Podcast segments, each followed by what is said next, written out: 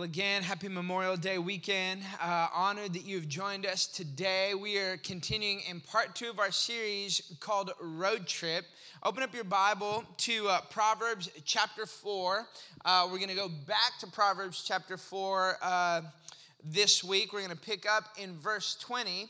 But I'm doing a little short series on what it looks like to live life in the right direction. What if I told you last week, I shared with you, I said, what if you could find a predictable path that's going to help you get to where you would want to be? We don't have to just live life hoping we end up where we want to be. There is a predictable path that you can get on to ensure you're living in the right direction. And I, I shared this thought, this overarching thought with you, which was this it's, it's your direction, not your intention, that determines your destination.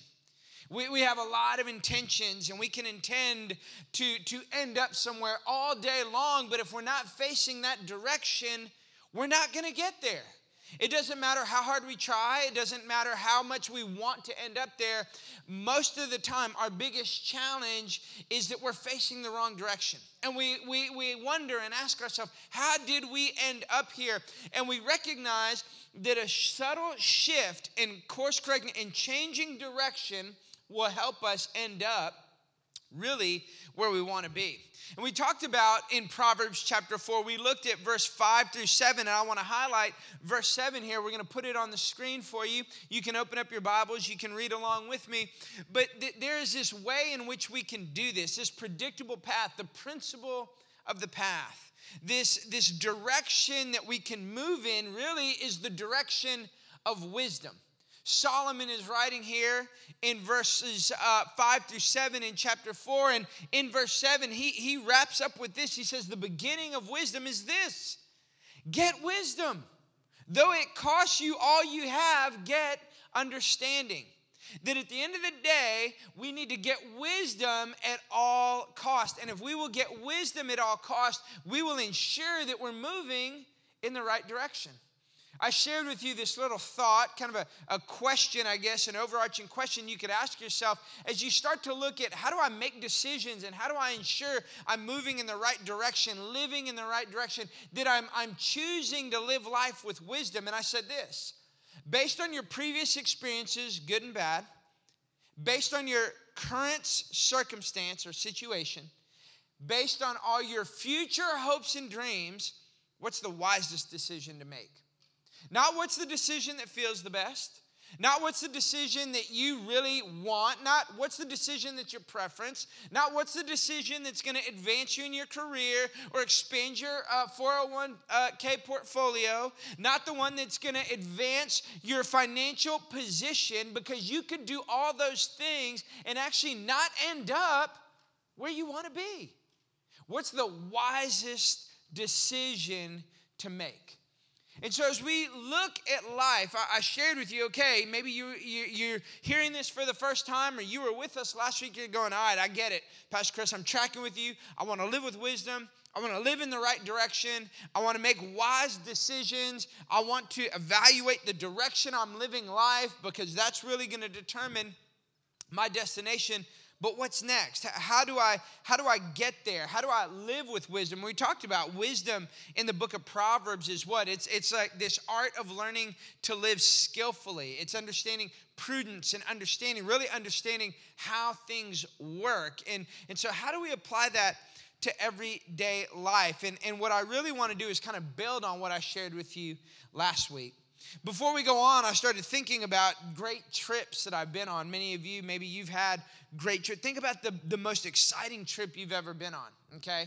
Now, before you say what that is out loud or think to yourself, uh, let me just help you, husband, say your honeymoon, okay? That was the best trip you have ever been on, okay? Your honeymoon. Even if it was terrible and you were in this rundown Airbnb, you were still with the love of your life. It was the best trip. Don't say, oh, that elk hunt I went on last year, okay? That's not gonna go well with you, okay? So, but outside of your honeymoon, what was the best trip you were ever on. I, I think about a few about, about, a few trips that I've been on, and some of those I've been on with Wendy, and and we've been blessed to travel many places within the world. And and one of the trips I think about is we were in Romania on a missions trip.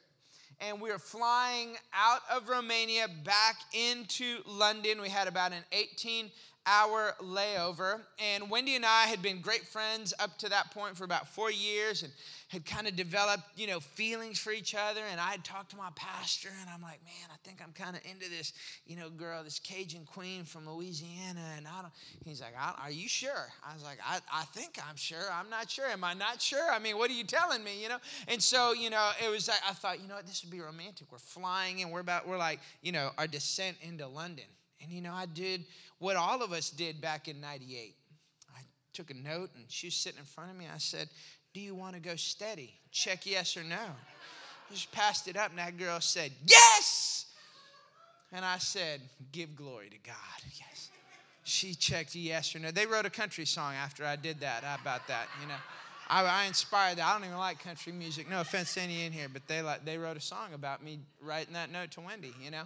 And so she said yes, and so we land into London, and now I've, I mean, I, I left the states without a girlfriend. Now I come back and I land in London. I got a girlfriend. I mean, God, you're good. Let's go, you know.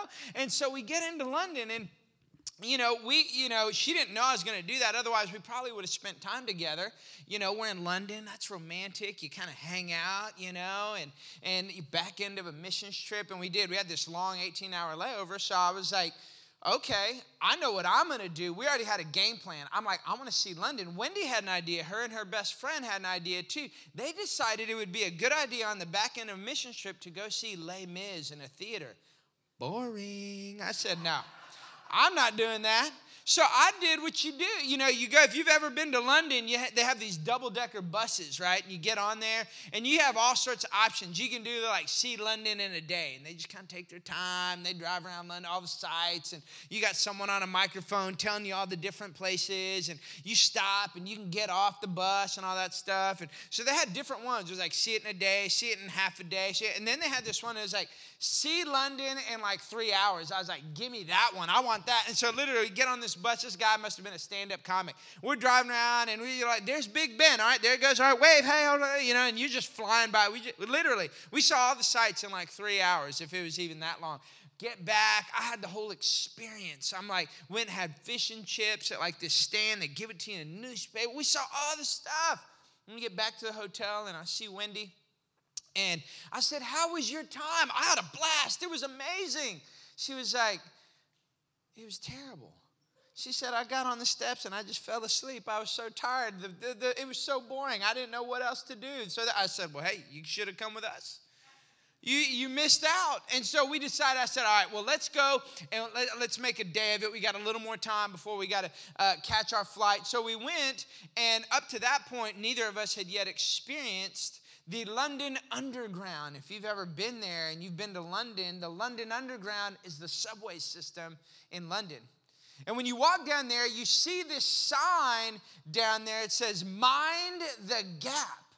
Now, you say, well, what does that mean? You, you walk up and you can see, some of you may have been in cities where there's subways and they have something similar to this, but in London, that's the phrase, mind the gap. What does that mean? It means don't get too close or you're going to get sucked in, okay? That's, that's what that means in, in English, all right? And so, uh, you know, it's like, hey, stay back behind this line. You get too close, it could be dangerous. But the other thing that it's communicating is look, there's a gap between where you're at, the floor, the, the, the, the level area and then the train. There may be a distance between that you got to mind, be aware of, that you may drop your keys, you may drop your phone, you may fall in. Sometimes there's even a step up. You can see in this first picture, there's actually an elevated step up. So, this phrase, mind the gap, and that word mind just simply means be aware. Be aware. And I started thinking about that phrase as I was praying for you and thinking about this journey because we've been talking about road trips and life and this journey. And, and there's always a couple of parts to every good road trip there's the planning and the preparation and where you want to go, but then there's the journey itself and then ultimately the destination. But here's the thing that I recognize and realize when we look at our lives some of us are very aware, we are keenly aware of the gap in our life between where we're at and where we want to be. You see, what I want to talk to you about today is how do we get from here to there? How, how do we close the gap as we're on this journey? Because every one of us can see a gap in our lives, and sometimes that gap can overwhelm us. You see a gap in your marriage. You see a gap in your communication, and there's friction and frustration. You see a gap with your children, and you're not relating and connecting like you used to. Maybe you're a young person, and you see a gap in how your parents understand you and how you communicate and connect. You see a gap in your finances. You see a gap in your destiny and your purpose. You see a gap from where you're at to where you want to be, and you're going, When will I ever get there? You see, that gap can be overwhelming. That gap can overwhelm how we feel, and we really aren't sure how we handle the gap. And what I want to talk to you about today is how we navigate that gap. Because if you've lived longer than a day, you know things don't always go the way you planned. Things don't always happen in the time frame in which you want them to happen. And what I want to share with you today is what it looks like to navigate that season how we move from here to there, how we close the gap, how we handle circumstances and situations when things aren't always going the way we wanted and the challenges seem to be a little overwhelming. But you can get there. You can get there. You can close the gap and you can learn and you can grow and you can experience all that God is wanting you to experience. You can live with wisdom and live in the right direction. And that's what Solomon, the writer of Proverbs chapter 4, is reiterating to us as we look at verse 20. I shared with you last week, Proverbs is what many theologians would say is the book of wisdom. It had three authors, but the primary author is Solomon, and he wrote this chapter. Now, what I love about this chapter is this at the very top, when you look at it, it actually says, A father's wise instruction. You see, Solomon is writing to his son. And you think about the things that he's experienced and the wisdom that he has. In fact, he is living life. It is said that when God met Solomon, he said, Solomon, what do you want? He could have had anything. And he said, Give me wisdom to lead your people. And God said, Because you longed for the greater thing, I will give you both. God gave him wisdom and he gave him wealth, which ultimately gave him influence. And so he was writing and telling us in verse 5 through 7, as we read last week, and as I just previously showed you in this same chapter, he says, What? He says, The beginning of wisdom is get wisdom. Gain wisdom and understanding at all costs. Every single one of us, no matter the season of life we're in, no matter how long we've been serving the Lord, can I tell you something? We can always get and obtain wisdom. There's always more wisdom. The wisest man in all the world said, Get wisdom at all cost. And so, even for me, as I read this and as we look at this and unpack these words of wisdom, there is always an aspect for every single one of us to recognize there's more wisdom to be obtained. We, we can grow in our wisdom and how we learn, how we grow. We can grow in our wisdom and our understanding of who God is and what He's called us to do. And that's the benefit of the book of Proverbs, is that Proverbs speaks so much to every aspect of our life. The truth is, we will never arrive. The ultimate destination that we will get at is when we are in eternity in heaven with our heavenly Father.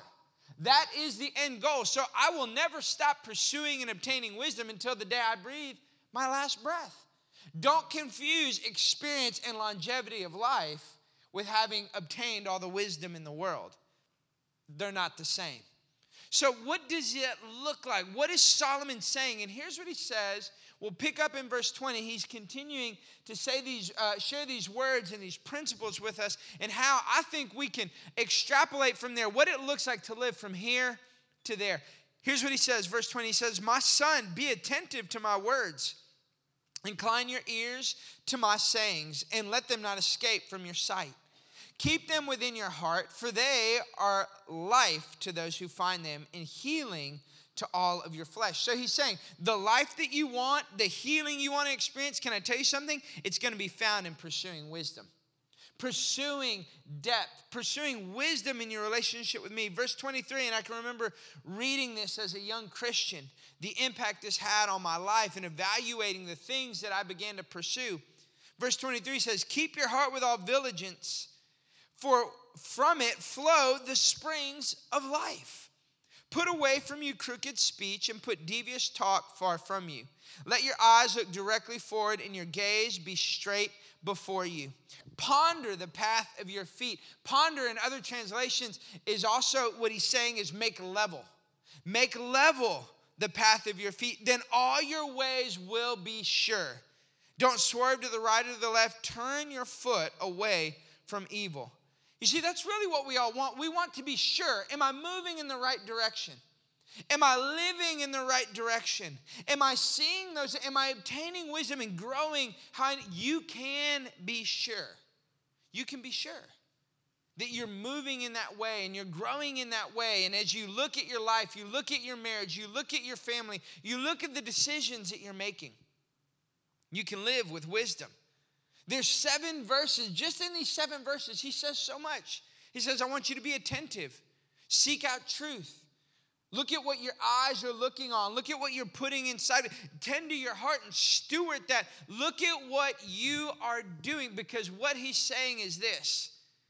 What he's saying is that we have to recognize that how we navigate the distance between where we are and where we're going will determine how we arrive at our destination. How we navigate this gap in our life, it will determine how we arrive at the destination. Now, when I say how, I'm not talking about mode of operation. I'm not talking about the mode in which you get there. You're going, okay, how are we going to get to the destination? I mean, are we taking a plane? Are we taking a car? Are we taking a bike? Hot air balloon? Pirogue? Kayak? What's going on? What are we doing? How are we getting there? That's not what I want you to get, and that's not what Solomon is talking about. He's not talking about how from the standpoint of mode, he's talking about how from the standpoint of condition. How is your heart? How is your soul? That all along the way, then when, when we don't deal with issues in our life, when we don't extend forgiveness, when we don't walk with healing, when we don't pursue wisdom, when we don't attend to the things and be attentive with the things we put in front of us, when we're not guarding our heart, when we're not seeking out truth, we may not arrive at the destination we long to be at in the condition that He desires for us to be at. How do we arrive there? So, so how do we do that? How do we get there? How do we navigate the gap? How do we understand what that looks like? You see, because every journey is always moving. And you may not be where you want to be, but you don't evaluate the journey based on where you're at in the journey. You evaluate based on where you're going. You see, for many of us, you're looking at where you're at in the journey and you're thinking to yourself, when I look at the gap from where I'm at to where I'm going, you're going, how did I get here? Well, why is why is life? You may be overwhelmed by the gap in your life if you think things like this. It seems like everyone else is happy. When is it my turn? I, all I want, I have. I, there's so much I could be thankful for. My family, my house, my provision, but it feels like it's never enough.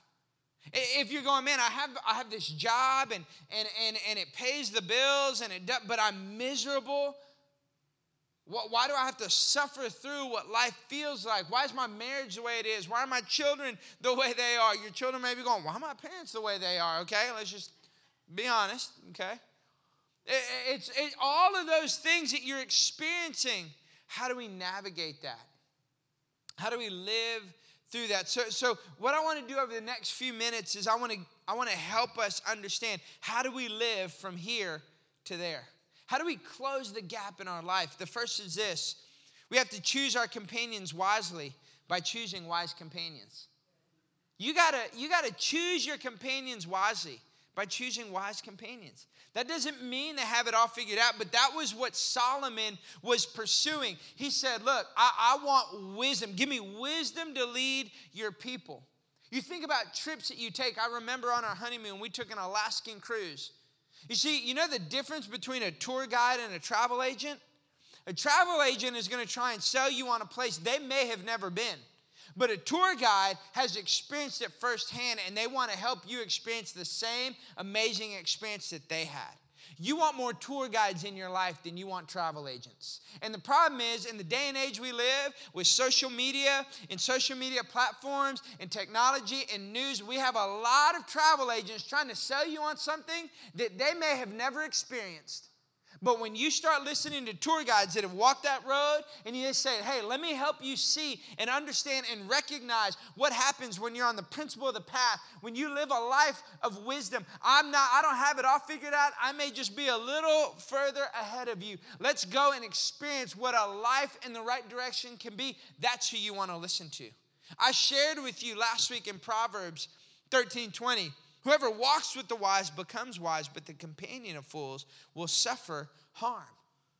What does it take to walk with the wise? Well, it's going to take you taking action.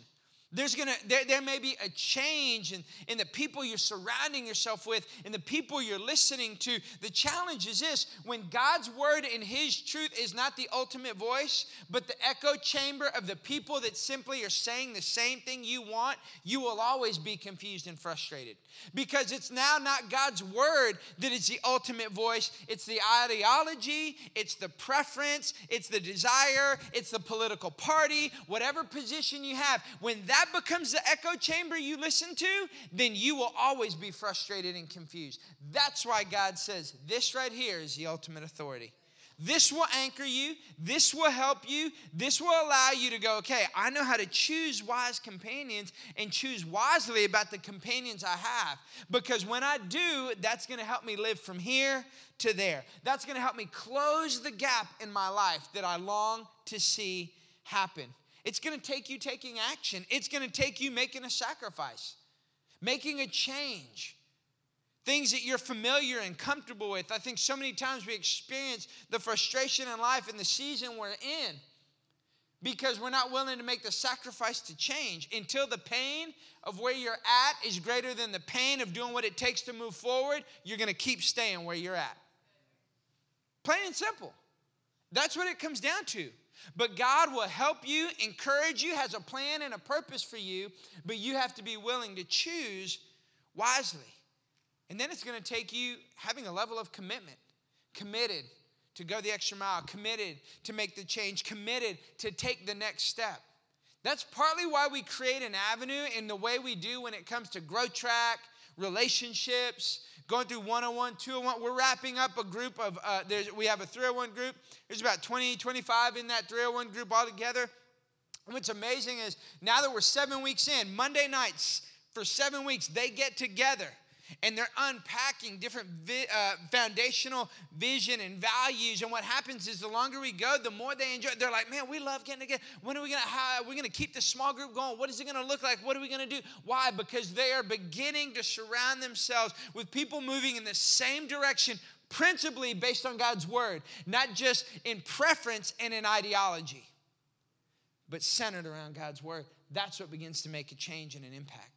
And just on a side note, if you're going, well, make it real practical, where does wisdom actually start? Can I tell you, for those of you that are married in here, wisdom is sitting next to you. Like, what? Yeah. God said it in Genesis, Jesus said it in, in, in Matthew, and then Paul said it in Ephesians. The two shall become one. It's amazing to me how when I talk to husbands and they tell me, this is what we're going to do, this is what I want to do, I, every time I'll ask them, what's your wife say about that? Well, I hadn't really talked. I'm like, why not? You're cutting off half of your wisdom. God gave you a gift. People ask me all the time, they're like, what does God's voice sound like, Pastor Chris? I'm like, well, honestly, a lot of times sound like Wendy because she'll say something I'm like, Lord, thank you. I receive it. That was you. I mean, give him praise, okay? It's like, all right. God has given you wisdom, and, and it, it goes for both of you and your spouse. Wives, the same is true. With your husband, there may be wisdom God is trying to give to you, but you're, you've been hurt, you've been fearful, maybe because of a previous marriage or relationship, or maybe because of a previous season that you and your husband were in in your marriage and it was difficult and it was hard. And so rather than leaning in and trusting that God may be working and speaking through your husband, you're hurt and you're fearful, and so you push away. You see, God wants to use your spouse. That's a real practical, simple way that you can recognize wait, I can listen to the wisdom of the person sitting right next to me. Here's the second thing if you're going to live from here to there, is you got to be willing to course correct. Course correct. I, I don't know about you, but any of you directionally challenged, if you're in here and you hear me say, Am I directionally challenged? If you have to ask someone if you're directionally challenged, side note, you're directionally challenged. Okay? If you have to ask your spouse, am I directionally challenged? You're directionally challenged, okay? Here's the thing though, for all of you directionally challenged people in here, I may or may not be married to one, so I get it, okay? I love you, baby, okay? Many things she's brilliant at. Direction, give him praise. Thank God for Google, okay? And when it when it isn't working, it's a mess. But here's the thing I've learned about direction challenge people. Here's what they want us to know. Here's what they want me to know. They never get lost on purpose. They don't mean to do it. I'm like, Wendy will call me, babe. I'm, I'm like, why did you do that? She's like, I didn't mean to do that. I mean, like I tried to get lost. But here's the second thing about direction challenge people they never really know when they got lost. I don't know if any of you have ever gotten this call. Babe, I'm lost. How do I get to such and such? Well, where are you? Well, I don't know. That's why I'm calling you. I'm like, well, I can't help you. Like, well, what's where are you? What's around you? Trees, houses, building. Pretty vague. I mean, like, are you driving by the Statue of Liberty? Did you end up in Staten Island? I mean, what's going on? Where are you? You know, they never really know how it happened or when it happened. But in life, if you want to recognize how did I get off course, because it can happen. You could be moving in the right direction and you get off course. Can I tell you? Here's how you reckon we don't get off course for a lack of maps. This map. There, there's plenty Bibles out there. In fact, some of you, most of you, actually, even on your phone, you have access to the ultimate map. So now I'm not talking about Google Maps and Waze and directions. I'm talking about your life. How do we get off course? It's not for a lack of maps. What it is, is we're not on a quest for truth, we're on a quest for happiness. What makes me happy? What makes me feel good? And you wonder why you are at where you're at because you have been pursuing your happiness rather than the truth. John 8, 31 and 32. Jesus is talking. He's talking to a group of individuals, and Jesus said this to the Jews. He said, So Jesus said to the Jews who had believed him, If you abide in my word, you are truly my disciples, and you will know the truth, and the truth will set you free. You see, when the cross of Christ crosses and intersects the highway of my happiness, it changes the decisions I make. I will now know where and how I need to course correct because God's word and the work of what Jesus did on the cross now is the determining factor, not my pleasure, you look up the definition of hedonism, what is it? It is the ultimate pursuit of self pleasure. And the biggest challenge, probably in Western world today, is the pursuit of pleasure. And until I begin to course correct from my personal pleasure to God's purpose for my life, and I allow His word to dictate that, then I'm going to continue to be off course. And it'll be no wonder why we're not where we want or need to be. But you can course correct, and you will live from here to there. You will close the gap from where you're at to where you want to be if you're willing to course correct. But here's the, here's the third thing is you, you have to be attentive to what's right in front of you. So, so just like we have directionally challenged people, perhaps we have distracted drivers in here as well. Any distracted drivers? I'm not talking about texting while you're driving, although you probably shouldn't do that, and I should probably receive that wisdom as well. Being transparent. I mean, your pastor just trying to be uh, uh, transparent. Got to work on it. But Wendy's like, you are the most distracted driver. I don't know. I like. I feel like I'm a. I am a good driver. I'm fully aware, but I'm like aware of everything. You know, it's like, man, you know, you can remember like growing up. Like maybe you're in the season. You've been teaching your kid. You're teaching your kids how to drive, or you remember this you're growing up. Tell you what, ten and two, right? Thank God for all you rule followers. You still to this day 10 and 2 drivers. I'm like, why are we telling them 10 and 2? We know where it's really at noon. Mm. That arm gets tired, you just switch.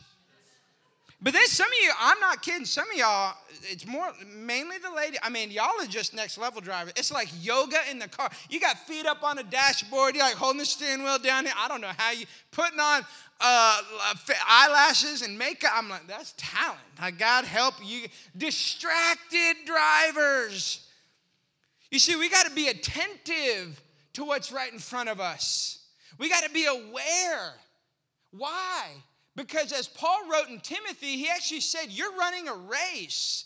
He later writes in Galatians chapter 5 verse 7 and this is what he equates that race to. He says you're running well, but who hindered you from obeying the truth? This persuasion is not from him, him who calls you, because a little leaven leavens the whole lump. You see, when you think back to the London Underground, the subway, there's a whole world happening underneath the streets of London. Can I tell you something? There's a whole world happening on underneath what you just see on the surface. Paul said it this way when he talks in Ephesians. He said, We wrestle not against flesh and blood, but the rulers, the powers, the authorities of this dark world. It's a very spiritual battle, but you have to be attentive to what's going on. If you were here a few weeks ago and you heard Pastor Chris Hodges, he talked about you have a very real enemy, the devil, who prowls around like a roaring lion, looking who he can steal. He wants to steal, kill, destroy. When you're aware of what's around you, you become more heightened to the purpose. You don't get distracted. You, you don't get off course because this is what begins to happen. You want to know one of the greatest causes of most traffic accidents is when people get off course and they overcorrect. They, they, they're not paying attention and they, they hit the, the shoulder and it surprises them. They overcorrect and come into oncoming traffic with a head on collision. And for some of you, you've had a head on collision in your marriage, in your life, in your family. You're recognizing that, oh, I need to course correct and I see some things that need to make a change. And what begins to happen is you overcorrect.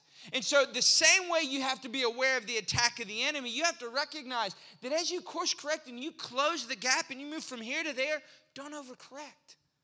Well, what do you mean, Pastor Chris? Help me understand that. What I mean is this is when you recognize God's wanting to do something in your heart or your life, or maybe there was a fracture or an area of mistrust in your marriage or with your children or with a business partner, the tendency is to latch onto control, to over control, to be motivated out of fear because you don't want to get hurt.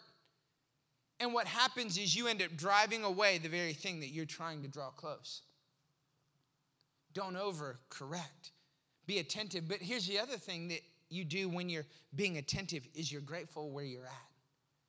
It's amazing to me how often, and I'm guilty of it, in the middle of my journey, as I'm going from here to there, as I recognize the gaps in my life, it's amazing how complaining can creep in. I just wish I was further. I wish this, that. Fill in the blank, whatever it is. When you would, if you would start being more grateful for where you're at within the journey, you'd start appreciating, being attentive, and more grateful for what God's actually wanting to do in you now. Because what He's doing in you now is preparing you for where you're going. Which leads to the last thing. If you're going to live from here to there, stay the course. Stay the course. I want to encourage you. Some of you are like, man, I recognize I've course corrected and, and, and, and I, am moving in the right direction now. I'm not living by intention. And, and I want to encourage you're, you're overwhelmed. You're a little tired. You're not as far, farther along as you want. That gap seems so big. It's overwhelming. Don't quit. Don't quit. Keep moving forward. And I love, I was actually listening to Psalms 119 this morning, but I want to share it with you in the message translation. It says this God, teach me lessons for living so I can stay the course. Give me insight so I can do what you tell me. My whole life, one long obedient response. Guide me down the road of your commandments. I love traveling this freeway. Give me a bent for your words of wisdom and not piling up loot. Divert my eyes from toys and trinkets and invigorate me on the pilgrim's way. Affirm your promises to me promises made to all who fear you. Deflect the harsh words of my critics, but what you say is always so good. See how hungry I am for your counsel and preserve my life through your righteous ways. Three little things I want to give you to stay the course. First is this walk humbly. In our, in our marriage, our family series, we talked about humility because I think the real key to any relationship, a good foundational key is humility. Walk with humility. He, he says this, the writer in Psalm says, Give me insight so I can do what you tell me. My whole life, one long obedient response. You see, humility leads to teachability. Humility is what allows you to understand that what I do today is connected to where I end up tomorrow. The choices I make have consequences, good and bad. And when you recognize that, even if you make a mistake, you don't lose, you learn. So sometimes you can win and sometimes you can learn, but you never lose if you're willing to learn from your mistakes. If you walk with humility, repent, make it right, go to that person, ask for forgiveness. You can choose to humble yourself or you can choose to be humbled by difficult experiences. So walk with humility, but then respond with transparency. You're going to stay the course if you respond with transparency. The writer of Psalms said, Guide me down the road of your commandments. I love traveling this freeway. I can only be guided down what I ask for. When you ask for wisdom and perspective, you see, honesty is good, but transparency is great. Honesty is fine, but transparency is freeing. If someone asks you the right question, you'll be honest, but transparency is, hey, here's where I'm at. Here's what's really going on. And what happens is you can't, whatever you conceal cannot be healed.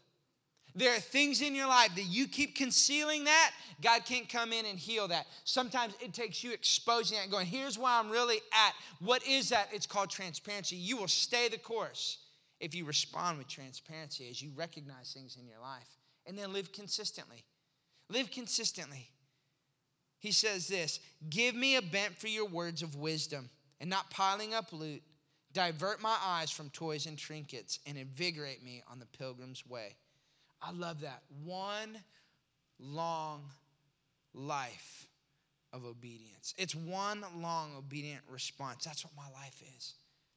You know, when I think about what it looks like to stay the course, the first thing I think of is Jesus. I'm grateful that Jesus stayed the course. I think about him being in the garden. God, not my will, but thy will be done. What did he do? He stayed the course, and because he did, he paid the price for you and for me. This week, as I was thinking and praying for you, this scripture stuck out to me, and I want to share it with you and leave it with you. As you think about areas of your life, you may be going, I need to course correct. I need to choose my companions wisely. I, I need to stay the course. God, I, I need to be encouraged to do that. I want to encourage you with this Psalms 138 8. The Lord will fulfill his purpose for me. Your steadfast love, O Lord, endures forever. Do not forsake the work of your hands. I love the first part of that. The Lord will fulfill his purpose for me. So personal. The Lord will do it.